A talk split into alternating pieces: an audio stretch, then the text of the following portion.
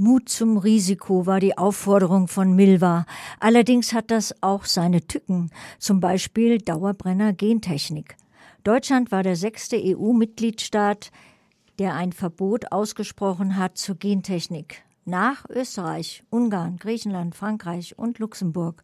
Später, 2011, erfolgte ein Anbauverbot in Bulgarien, zwei Jahre darauf in Polen und Italien. Man unterscheidet hauptsächlich grüne, rote, weiße und graue Gentechnik.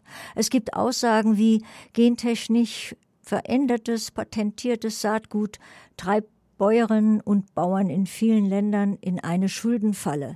Durch Abhängigkeit verlieren viele ihre Lebensgrundlage. Oder Gentechnik bedroht die Vielfalt der Kultursorten. Das Erbmaterial der Kultursorten kann durch transgene Pflanzen verunreinigt werden. Gentechnikanbau schadet sowohl der Bodenfruchtbarkeit als auch der Biodiversität. Misstrauisch fragt man sich, ob sie nicht zu tief in die Natur eingreift. Was ist mit unseren Lebensmitteln? Wie bzw. woran erkennt man, dass etwas gentechnisch verändert wurde? Auch wer hat Einfluss beim Für oder beim Gegen? Schließlich kann man sogenannten Philanthrokapitalisten, meist große Stiftungen, vertrauen. Der Begriff Philanthrokapitalismus wird mal positiv, mal problematisch belegt. Ich fand eine Aussage von Frank Adloff, Professor für Soziologie, Uni Hamburg. Er untersucht Dynamiken und Regulierung von Wirtschaft und Gesellschaft. Auf die Frage, wie kann ein Mehr an Philanthropie ein Problem sein? Seine Antwort, es ist dann ein Problem, wenn damit eine Machtposition einhergeht, die nicht mehr kontrollierbar ist.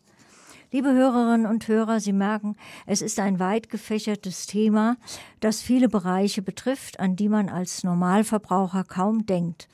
Aufklärung ist daher unbedingt notwendig. Wie heißt es so schön? Wissen ist Macht. Für unser Wissen sorgt nun unsere Studiogästin und Expertin, Frau Dr. Martha Mertens, Sie ist unter anderem Sprecherin des Bundesarbeitskreis Gentechnik des BUND. Kollegin Petra Spitzfaden führt das Interview. Sie hat hierfür einen Katalog interessanter Fragen zusammengestellt. Ich begrüße nun im Studio herzlich Frau Dr. Martha Mertens und Petra Spitzfaden. Schönen ja. guten Tag. Guten Abend, vielen Dank. Frau Dr. Mertens, die Kollegin hat ja schon ganz schön in die Fachbegriffskiste gegriffen. Lassen Sie uns doch erstmal mit etwas Farbenlehre beginnen. Was versteht man denn jetzt eigentlich unter roter oder grüner Gentechnik? Ja, die grüne Gentechnik äh, ist die, die sich mit Pflanzen befasst. Und die rote Gentechnik, die, die sich im Wesentlichen mit Menschen und menschlichen Zellen befasst. Also das ist sozusagen mal die grobe Unterteilung. Dann gibt es auch noch äh, Varianten wie graue Gentechnik. Da bezieht sich dann meistens darauf, dass man äh, gentechnische Veränderungen bei Bakterien beispielsweise oder Pilzen vornimmt, die dann auch in Fermentern genutzt werden, also die dann zu technischen Prozessen äh, führen sollen. Ich würde mich jetzt heute gerne mit Ihnen auf die grüne Gentechnik fokussieren. Also um das Thema Pflanzen soll es sich heute drehen. Ähm, in dem, auch in dem Vorspann der Kollegin war auch noch ein weiterer Be Begriff genannt, den ich gerne noch klären möchte, nämlich transgene Lebewesen. Was versteht man denn darunter?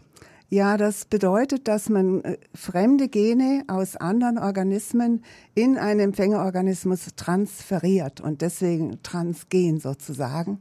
Und das ist das, was bisher in der Gentechnik äh, regelmäßig gemacht wurde. Das können Gene aus Bakterien sein, die beispielsweise in Pflanzen gebracht werden oder auch mal Gene aus anderen Pflanzen, aber eben aus anderen Arten so dass man ähm, eine Mischung haben kann sozusagen von äh, Erbmaterial aus verschiedenen Organismen.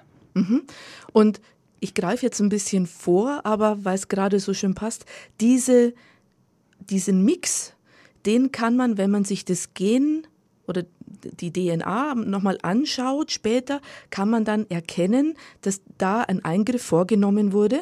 Ja, da gibt es Nachweisverfahren die eben genau diese Transgene oder Teile davon nachweisen können. Und das ist auch zwingend für eine Zulassung zum Beispiel, dass ein Unternehmen, das ein transgenen Organismus auf den Markt bringen möchte, dass er ein Nachweisverfahren mitliefert und auch das Material, damit Labors das auch tatsächlich nachvollziehen können. Mhm. Sie sagen schon, wenn man möchte, dass etwas auf den Markt kommt, was man entwickelt hat als Unternehmen, wie war bzw. ist denn aktuell der Anbau von gentechnisch veränderten Pflanzen in der EU geregelt? Also wir haben die sogenannte Freisetzungsrichtlinie seit 2001 und die besagt, dass ähm, ein gentechnisch veränderter Organismus, abgekürzt auch GVO, äh, einer Zulassung bedarf, wenn er in das Freiland kommt. Und die Freisetzungen, die dürfen auch national geregelt werden, aber sobald es auf den Markt gebracht wird, statt, also sprich verkauft werden soll, muss es ein Zulassungsverfahren auf europäischer Ebene durchlaufen. Und äh, das ist dann für ganz Europa gültig. Sekundär können einzelne, es ist eben vorhin schon angesprochen worden, dass auch Anbauverbote gibt. Sekundär können dann einzelne hm, Mitgliedstaaten auch den Anbau wieder verbieten mit besonderen Begründungen. Mhm. Jetzt ähm, bezieht sich das auf Lebensmittel oder auf Futtermittel? Gibt es da irgendwie noch einen Unterschied? Äh, nein, die Pflanzen werden ähm, alle gleich behandelt, egal ob es Futtermittel oder Lebensmittel sein sollen. Denn häufig wird ja eine Pflanze sowohl als Futtermittel oder auch als Lebensmittel genutzt, also oder Teile davon, sodass das eine einheitliche Regelung ist. Und das, äh, die Freisetzungsrichtlinie bezieht sich in erster Linie auf das äh, in Verkehr bringen, aber gleichzeitig äh, gibt es auch noch Regelungen zur Kennzeichnung und zur Rückverfolgbarkeit. Das heißt, äh, auf dem, im Markt muss auch zurückverfolg, zurückverfolgen sein, wenn irgendwo ein GVO auftaucht und dazu braucht man natürlich die Nachweisverfahren auch. Und es ist eine Kennzeichnung vorgeschrieben in der Europäischen Union und die ist für Futtermittel und Lebensmittel gleichermaßen gültig. Das heißt, wenn ich heute in den Supermarkt gehe und sicher gehen, also zum Beispiel in Deutschland gibt es das wahrscheinlich eh nicht, aber im Ausland und ich gehe in den Supermarkt und schaue auf eine Packung, dann müsste da stehen, wenn da genveränderte Lebensmittel verarbeitet worden sind. Genau, in der Zutatenliste muss dann zum Beispiel, wenn Soja, gentechnisch verändertes Soja verarbeitet wurde oder Mais, dann müsste unter dem Bestandteil stehen aus genetisch verändertem Mais oder genetisch verändertem Soja. Das ist ja schon mal beruhigend. In dem Zusammenhang wird oft auch vom sogenannten Vorsorgeprinzip gesprochen.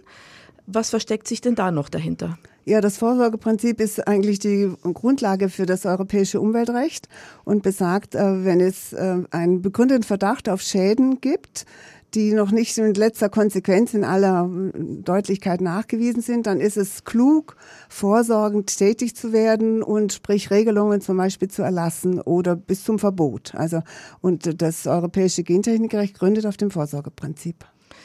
Alles klar, soweit. Jetzt hat sich 2012 etwas ereignet, was momentan eben auf den heutigen Tag mit durchwirkt, nämlich es wurde ein neues Verfahren entwickelt, das sogenannte CRISPR-Cas9. Ähm, landläufig, und das geht mir dann auch leichter von den Lippen als Genschere ähm, bezeichnet. Was ist jetzt an diesem Verfahren grundsätzlich mal technologisch anders als an der grünen Gentechnik bisher? Also es, die grüne Gentechnik ist nach wie vor in der Regel dabei. Ja, das muss man auch wirklich immer dazu sagen. Was neu ist, ist, dass die äh, Veränderung an einer bestimmten Stelle im Erbmaterial jetzt gezielt möglich ist. Das war bisher mit der herkömmlichen Gentechnik nicht möglich, denn wenn Sie da ein, ein fremdes Gen einbringen mit den Transfermethoden, dann baut sich diese fremde DNA irgendwo ein. Das können Sie überhaupt nicht steuern von außen. Das können mehrere Kopien, mehrere Integrationsorte sein. Und äh, das ist aber im Grundsatz immer noch ähnlich jetzt bei der neuen Gentechnik, nur dass Sie, wenn Sie was Bestimmtes ändern wollen, dann haben Sie eine Methode, einen bestimmten Bereich der DNA anzusprechen äh, und da zum Beispiel einen Schnitt der DNA zu machen, der dann wieder repariert werden muss von der Zelle. Das heißt, ich schneide was raus und die Zelle verschließt sich sozusagen wieder selber und dadurch entsteht eben etwas Neues im Vergleich dazu, dass ich bei den anderen herkömmlichen Methoden von außen was einpflanze. Ja, es ist alles immer ein bisschen komplizierter. Also ähm, herkömmlich wird gesagt, die, die CRISPR-Cas-Genschere, ja, die schneidet an einer bestimmten Stelle im Erbmaterial und was dann passiert, wie gesagt, hat man nicht mehr in der Hand. Da gibt es dann die zelleigene Reparatur. Und die führt eben sehr häufig dazu, dass kleine Fehler dann entstehen in dem, in dieser Abfolge der, der Bausteine der DNA. Und die werden sehr häufig dann dazu führen, dass das entsprechende Gen gar nicht mehr funktionsfähig ist. Und das möchte man sogar ganz häufig haben, ne, um genau so eine Mutation sozusagen zu erzeugen.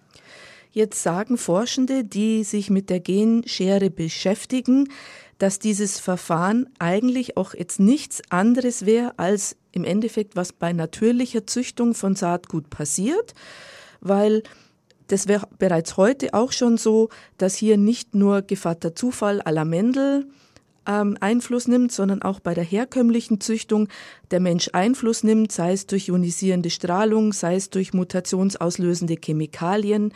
Also man wäre jetzt eigentlich mit der Genschere auch bei einem quasi natürlichen Verfahren. Was ist jetzt Ihre Sicht dazu? Ja, das ist natürlich eine sehr verkürzte Darstellung, denn die ähm, Mutationsauslösung durch Strahlen oder Chemikalien, die führt einfach zu einer Erhöhung der Mutationsrate. Und es ist auch nicht zu steuern, wie die natürliche Mutationsrate. Auch da wissen wir nicht, was an welcher Stelle sich verändert im Erbmaterial. Äh, die neue Gentechnik hat ähm, also über diese präzisere Ansprechmöglichkeit, ja, hinaus natürlich noch neue, weitere Eigenschaften, indem sie alle äh, Kopien eines Gens verändern kann, was bisher nicht möglich ist, und mehrere Veränderungen gleichzeitig und damit natürlich ein ganzes Bündel an neuen Effekten erzeugen kann. Jetzt hat der Europäische Gerichtshof 2018 bereits festgestellt, dass das neue Verfahren genauso wie die herkömmlichen Gentechnikmethoden zu behandeln sei und damit es dieselben Anforderungen gibt an Bewertung, Kennzeichnung, Rückverfolgung. Warum kommt jetzt aktuell momentan wieder diese Diskussion auf? Also die Diskussion läuft natürlich tatsächlich schon länger. Es gab ja auch eine Anfrage an den Europäischen Gerichtshof, damit er sozusagen sich dazu äußern sollte. Und nach langer Prüfung kam er eben zu einem Beschluss, den Sie schon genannt haben. Und ähm, da waren natürlich viele Unternehmen nicht mit einverstanden, weil sie ihre neuen Produkte gerne auf den Markt bringen möchten und das möglichst ohne Regeln und ohne Kennzeichnung. Und seither gibt es diese intensive Debatte und eben auch die Aufforderung von einigen Mitgliedstaaten an die Kommission, dass sie da äh, Änderungsvorschläge machen soll. Und das ist aktuell die Debatte. Das heißt, es sind Änderungsvorschläge von der EU-Kommission zu erwarten. Ähm, Stichwort dann wahrscheinlich Deregulierung. Was würde das denn bedeuten? Also wenn es zu der befürchteten, also aus Umweltverbands- und äh, Bioanbauverbands Sicht befürchteten Deregulierung kommen sollte, dann äh, ist zu erwarten, dass es eben möglicherweise keine Prüfung mehr gibt, also keine Sicherheitsprüfung mehr der neuen äh, äh, veränderten Pflanzen, keine Kennzeichnung und auch keine Rückverfolgbarkeit und möglicherweise auch in Deutschland kein Anbauregister und keine Haftungsregeln mehr. Also schon massive Veränderungen, die natürlich alle Betroffenen wirklich ähm, sozusagen berühren sollte. Ähm, das heißt, es kommt zu einer Aufweichung des bisherigen Regelwerks. Das ist zu befürchten. Also wir erwarten jetzt äh, Anfang Juli, dass die Kommission den Vorschlag vorlegt. Wie der dann im Detail aussehen wird, das wissen wir natürlich noch nicht.